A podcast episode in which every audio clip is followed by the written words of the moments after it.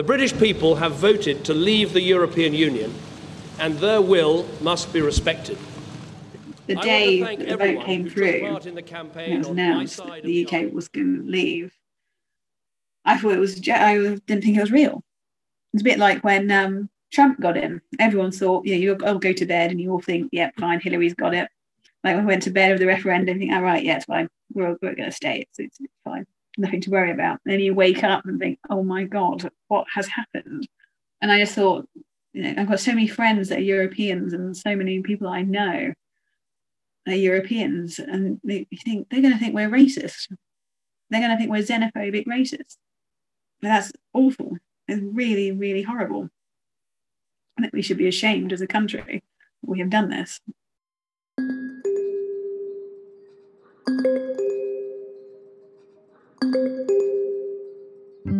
In an article I read recently, Nathalie Heinich, a French sociologist, wrote that you have three moments in your identity. One, self-perception. Two, presentation, or how you present yourself. And three, designation, how people perceive yourself. During every interview, I always ask my guests this question. Do you recall a specific time when you felt European? For me, that was in 2009, when I was studying in a university in California. It was a student party like any other. I was talking to a German friend I met there, and an American girl came and asked us, "Why do you speak in English? Why are you not talking in your own language?" For her, we were European, and thus, we had to speak the same language. It was as simple as that. And this is when I truly felt European for the very first time. In this episode, I'd like to question this assumption. Do you need to leave Europe to feel European? My name is Laetitia Chabannes. I'm French, European, and I live in Europe. You are listening to Europe et Sentiments. Episode 11. Do you need to leave Europe to feel European? Unlike my exchange year to the US, the choice of the British to leave the European Union is much more engaging. So, why do we need to talk about Brexit? The topic has been already covered, talked about, studied, analyzed, celebrated, or mourned, negotiated and negotiated again. And yet, a question remained unanswered. Do English people still feel European after Brexit? Has it changed their perception and presentation of being European? And this is what I ask my guests in this new episode. Great Britain always had a special place in the European Union. Refusing to participate in the constitution of a common market in 1957, it was then France, through the voice of the General de Gaulle, who opposed their accession twice, in 1963 and in 1967. Great Britain had to wait 6 years till January 1st, 1973, to join the European Union, at the same time as Ireland and Denmark.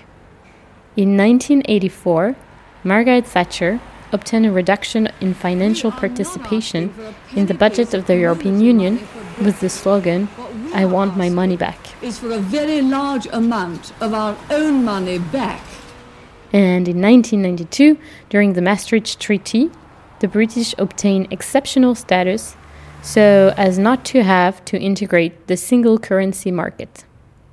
So from the beginning, the relationship with the continent has been a blend of mixed feeling, I would say. Ladies and gentlemen, we are on June 24th, 2016. That the dawn is breaking on an independent United Kingdom. Europe wakes up to find that the British voted overwhelmingly leave in the Brexit referendum, affirming the decision to leave the European Union. For Sophie and Tobias, it's a shock. Both live in London, the most European city of England, and they did not see it coming. Blame it on the London bubble. Before the referendum, I thought the UK would obviously stay and remain in Europe. So that's my viewpoint, and of course, the vast majority of my friends and family share that viewpoint, if you're surrounded by people that kind of reinforcing that viewpoint, you tend to think that's the norm. I also think just from a pure kind of economic standpoint, understanding through my studies how Europe works, the amount of influence that the UK had in Europe, the kind of key positions that UK seniors held, the amount of UK staff working for organisations such as the European Commission, the European Parliament. Yeah, we had an enormous amount of influence. It's just that the UK wasn't necessarily communicating clearly how it was positioned in Europe. And I think the EU has certainly been used as a scapegoat in the UK and something for politicians to hide behind. But even notwithstanding that, I thought it was obvious that, you know, why on earth would anyone voted to leave the EU? Because the economic values, the benefits that we got from being a member of Europe outweighed any negatives. And then it's better to be part of a system that and reform that system from the inside than leave. So yeah, I did not think the UK referendum would turn out the way it did. I thought it would be similar to the Scottish referendum that was a couple of years before. That, yeah, the sheer economics would make it absolutely obvious that we should remain, but clearly not to be. I think I was certainly in a bubble. I was certainly in a London bubble at that time. I was working in the centre of London, and very much that was very much my life, to interact with those sorts of people who were from different countries, and those, and the British people I spoke to were all very, very much Remainers, and so we certainly didn't expect it. But interestingly, on the day of the vote, I called my dad, who still lives in Doncaster, and my dad had voted to remain because he said, he said it's about the future, and that's the best thing for you and your children, when he was speaking to me. But he did say to me, he said, it's going to be very close, and I think it might even be Brexit. And I sort of said, I remember the conversation very vividly, because I sort of chastised him. I sort of said, don't be silly, it'll be Remain, it'll be a massive result for Remain, because I've been in this bubble and I just thought it would be. And he said, and it's sort of looking back on it, it's quite amusing now, because well, in a sort of grim way, but it sort of made me pause to think, because he said to me, I'll tell you, everybody I know is voting to leave. Everybody I know is voting to leave.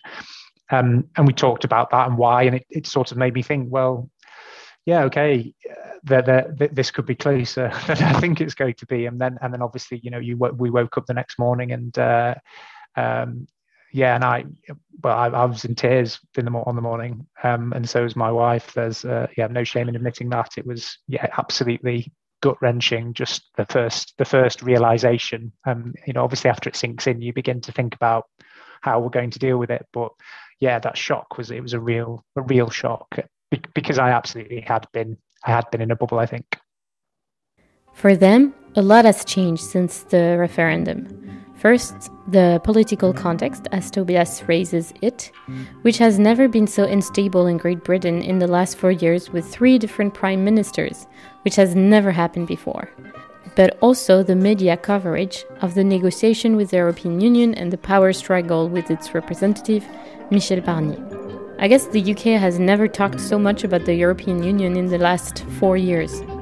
For Tobias and Sophie, Brexit has this bitter taste, this feeling that nothing has changed, and at the same time that everything has changed.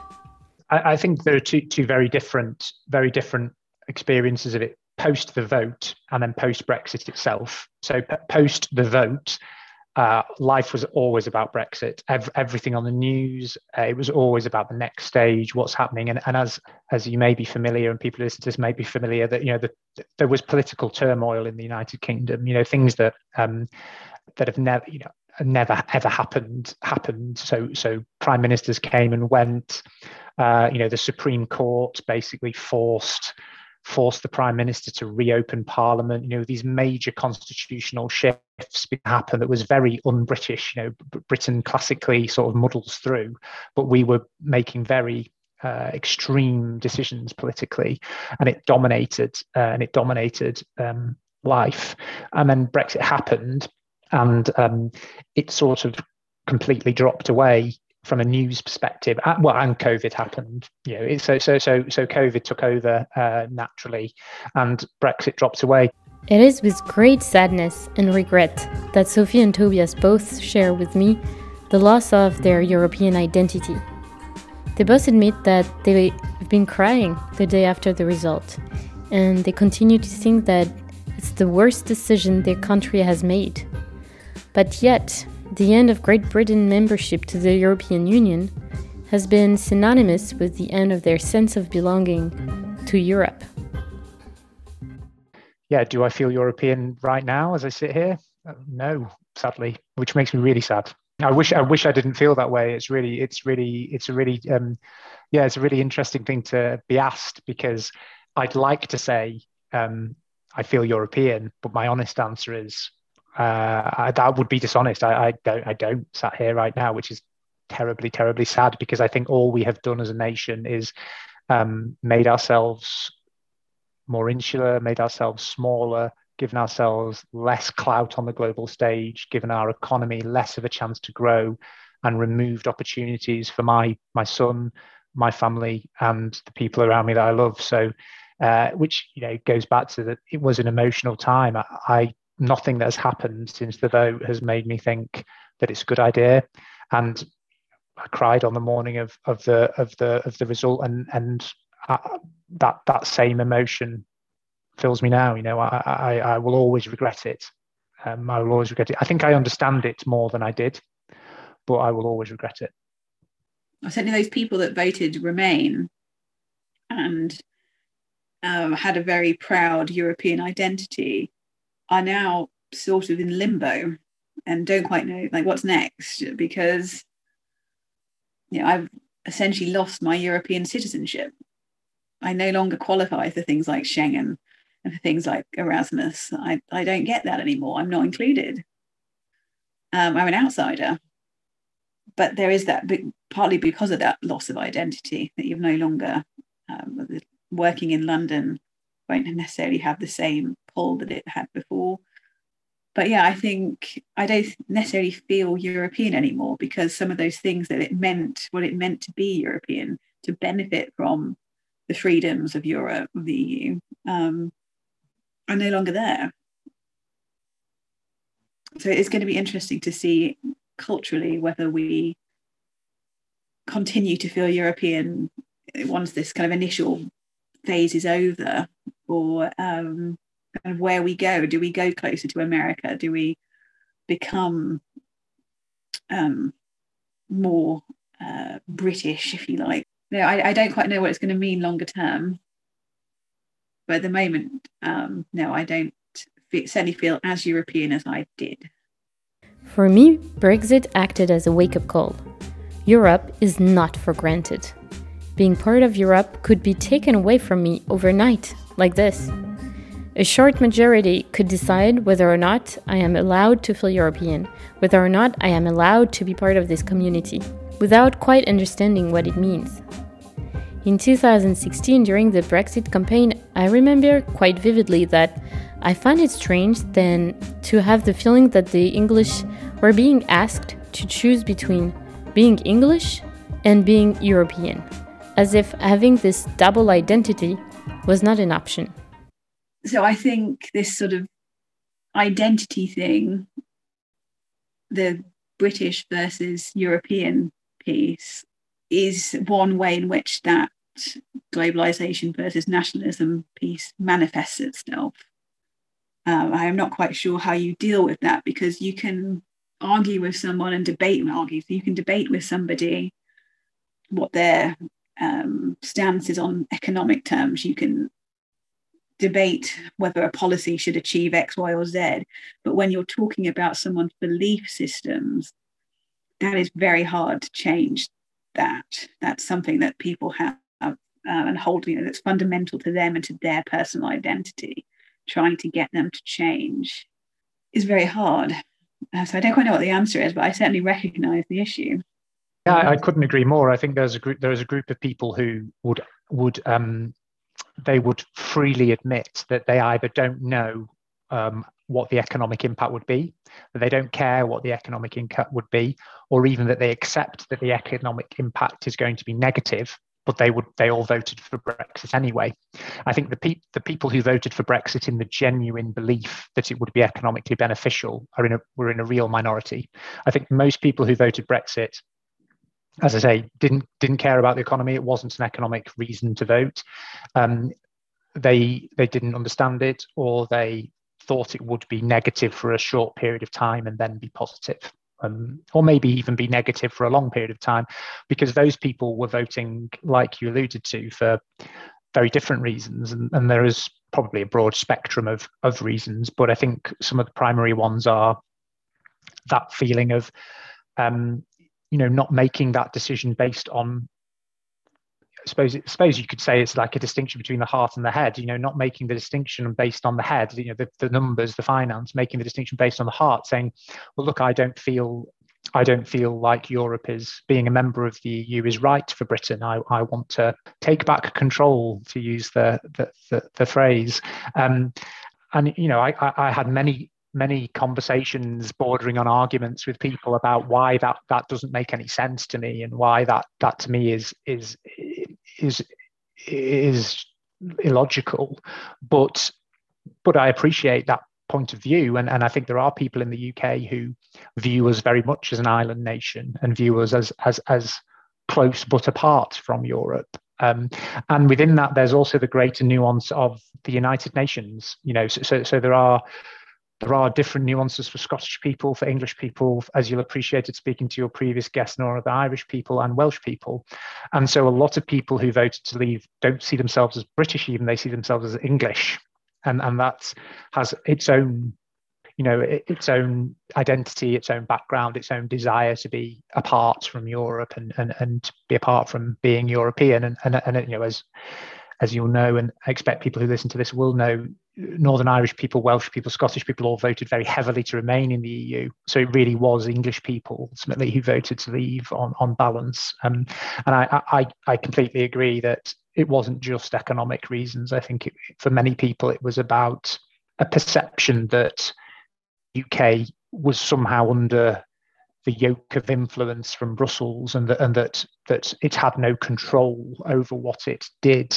And it wanted to take back its sovereignty and claim back its direction and its vision for a greater UK.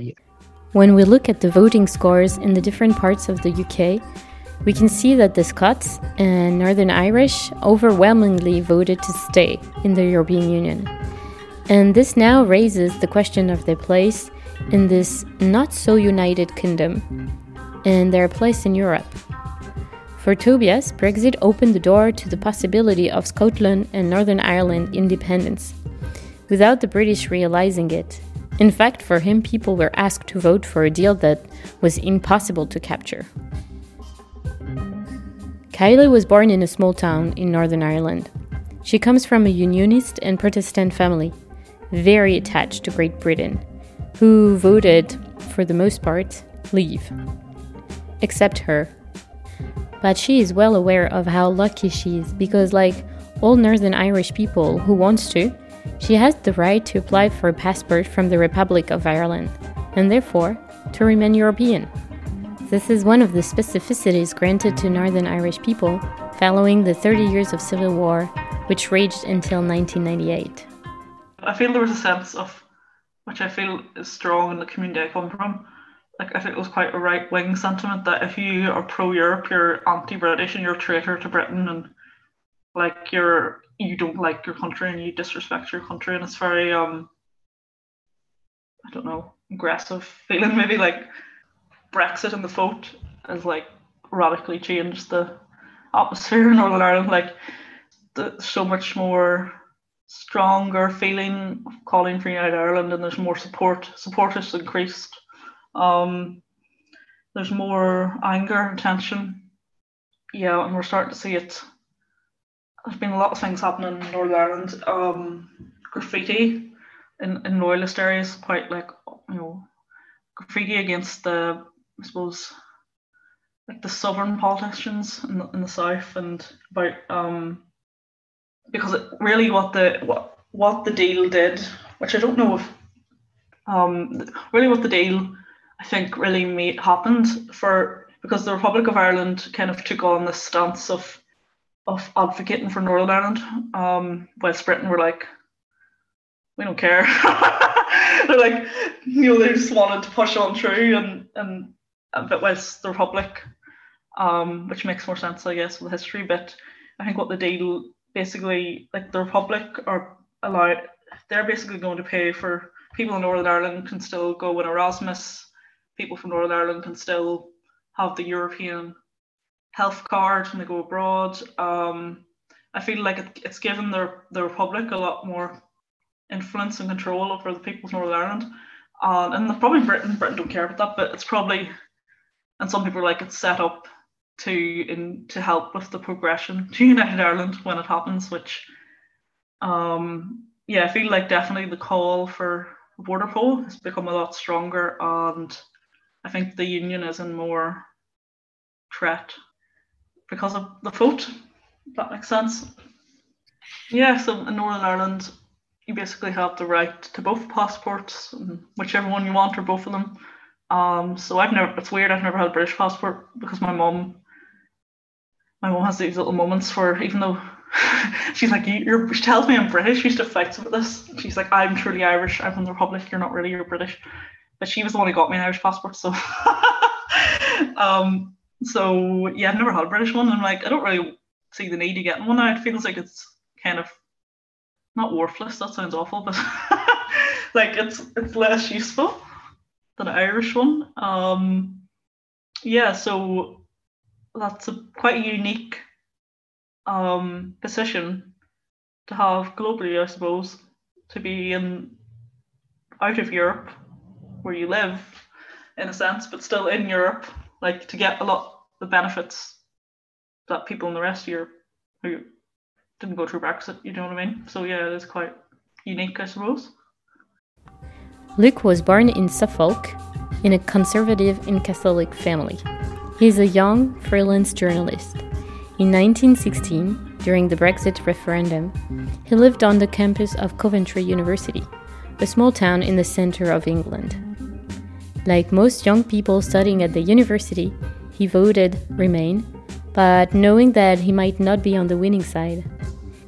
In his hometown, everyone was voting to leave, and he could hear around him, while outside the university campus, people agreeing with leave arguments. For him, the result of Brexit are not linked to a question of generation, but rather to a stake of the big cities versus the rest of England. It totally juxtaposed my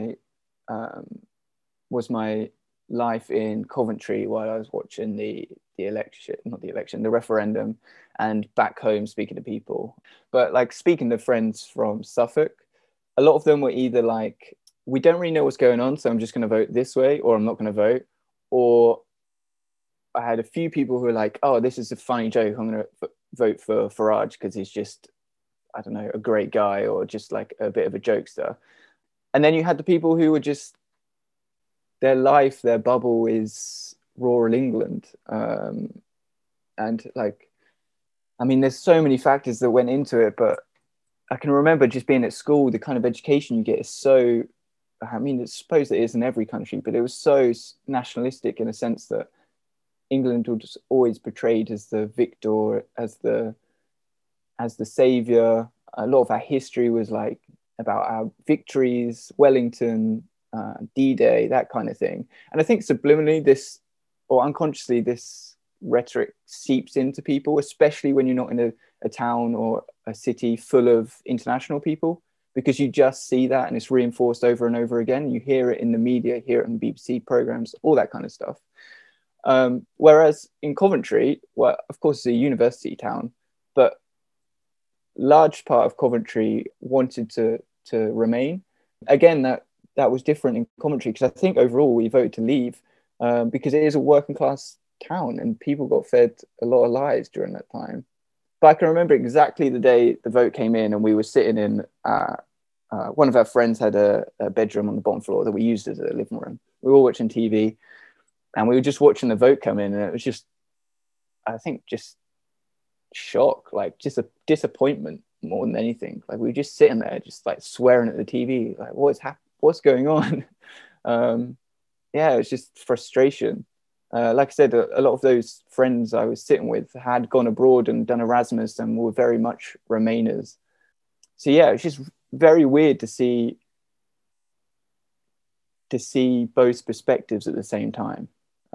I wasn't someone who was like, oh, we're going to win. We're like, Remain's going to win, because everyone around me, I had people 50-50 split, I think. And at the same time, studying journalism, being a journalist, it was just scary to see what was actually going into the news at that point, because it's just a bed of lies, most of it. It's all propaganda and no actual substance. Luke was so disappointed with the referendum that he made a radical choice. When he had in mind to move to London with his fiancée, they finally packed their bags and moved to the Netherlands, where an internship awaits him. After a few years in Budapest, the hometown of his fiancée, and then again in the Netherlands, this is now where they live. Luke wants to be part of Europe, and he doesn't see the point of going back to England, a country that has decided to isolate itself. Well, I think, like I said right at the beginning, when I was at school, or during my schooling years, I often switched schools and kind of put myself in that awkward position, which I think made it much, much easier for me to be like, I'm going to move to a different country. But also, I think Brexit really pushed it over the edge for me. As a kid, I was like, yeah, living in London would be great. So when we actually just left uni, the decision initially was quite rushed because I got an internship. So that's why I went initially. But since then, I've never wanted to go back to England. I don't think I ever do want to.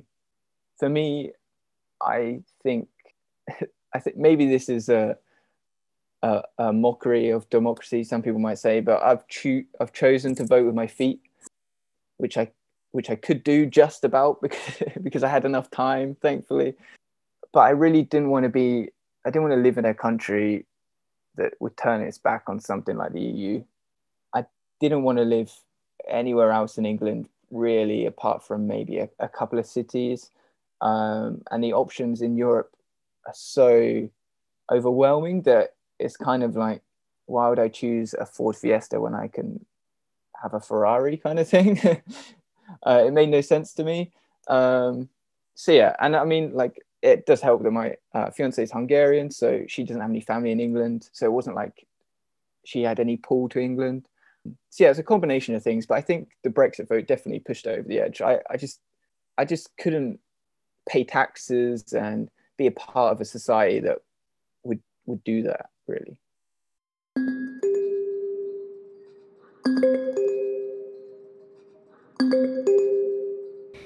Eventually, Luke made a decision somewhat similar to his country, to leave rather than to try to change the system from within.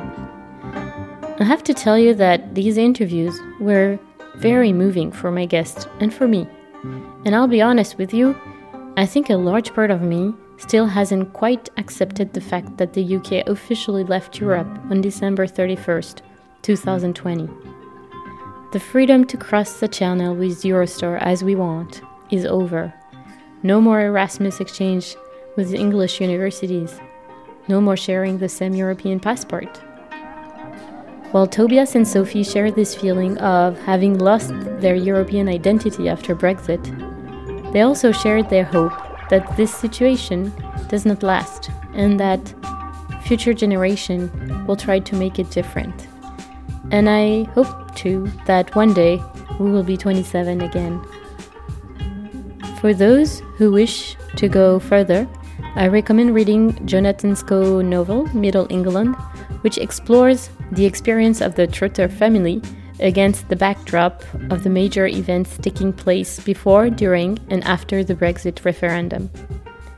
And for those who prefer a lighter novel, I recommend Brexit Romance from Clementine Beauvais, Woo Imagine, a secret startup that arranges marriage of convenience between British people and Europeans. Thank you for listening to Europe et Sentiments. If you like this episode, please share it, write a comment, or add 5 stars on Apple Podcasts. I hope to see you soon.